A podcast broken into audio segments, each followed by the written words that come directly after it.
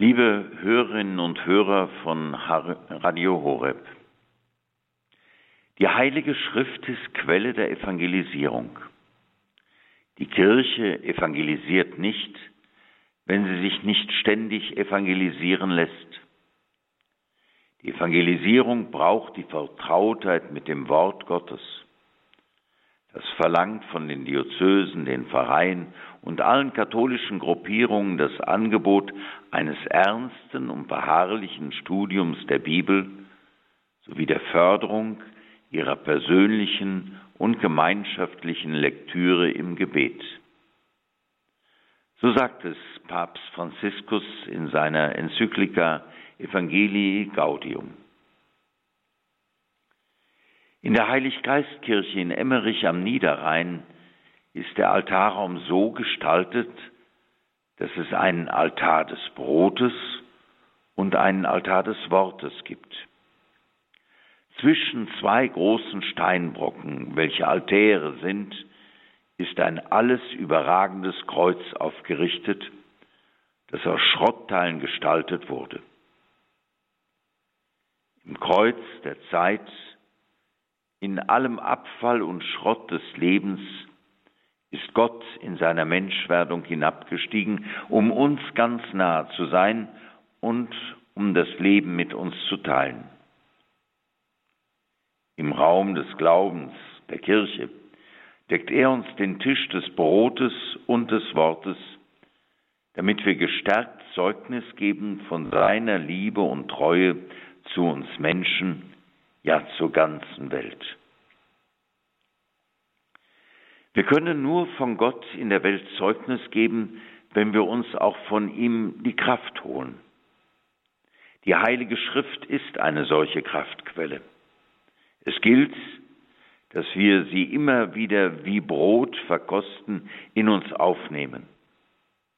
Das meint Papst Franziskus in Evangelii Gaudium, wenn er vom ernsten und beharrlichen Studium der Bibel spricht. Studium meint hier nicht so sehr das wissenschaftliche Herangehen an die Texte der Heiligen Schrift. Auch das ist notwendig, um die Tiefe des Gotteswortes zu erfahren. Studium meint hier mit Eifer, eifrig immer wieder das Wort Gottes in sich aufnehmen, so wie tägliche Nahrung. Dabei ist das Gotteswort nicht immer leichte Kost. Es fordert auch heraus und ist bisweilen eine Zumutung, wenn wir zum Beispiel aufgefordert sind, auch die linke hinzuhalten, wenn wir auf die rechte geschlagen wurden. Oder immer wieder zu vergeben. Aber nur so kommt der Friede in unsere Welt und in unser Leben. Was die Alten über das tägliche Brot die tägliche Nahrung sagen, das gilt auch im Blick auf die Nahrung durch das Wort Gottes. Es gibt kein hartes Brot. Es ist nur hart, wenn man kein Brot hat. Die Vertrautheit mit dem Wort Gottes wächst da, wo wir an allen Orten und zu allen Zeiten uns überall und immer wieder das äh, Gotteswort reichen und reichen lassen. In der Regel habe ich einmal im Monat einen Bibelkreis in der JVA, der Justizvollzugsanstalt unserer Stadt, mit Gefangenen. Meistens tauschen wir uns aus über das Evangelium des kommenden Sonntags. Es ist immer wieder erstaunlich, was die Lektüre der Heiligen Schrift den Gefangenen schenkt. Ich gehe immer mehr als Beschenkter, als, als Gebender anschließend heim. Die Stille und ein Gebet am Ende der Bibelstunde bündelt und sammelt. Es beeindruckt, wie offensichtlich still es im Innern der Gefangenen wird. Es berührt mich immer wieder, wenn sie dann mit der Bibel in der Hand oder unter dem Arm zurück in ihre Zellen gehen. bei allen Fragen, die das Leben aufwerfen, in Variationen das Wort Gottes hören. Du bist von Gott geliebt und angenommen mit all den Geschichten, die du hast und machst. Papst Franziskus sagt, dass wir das Evangelium nicht weitergeben können, wenn wir uns nicht selbst von der frohen Botschaft beschenken lassen.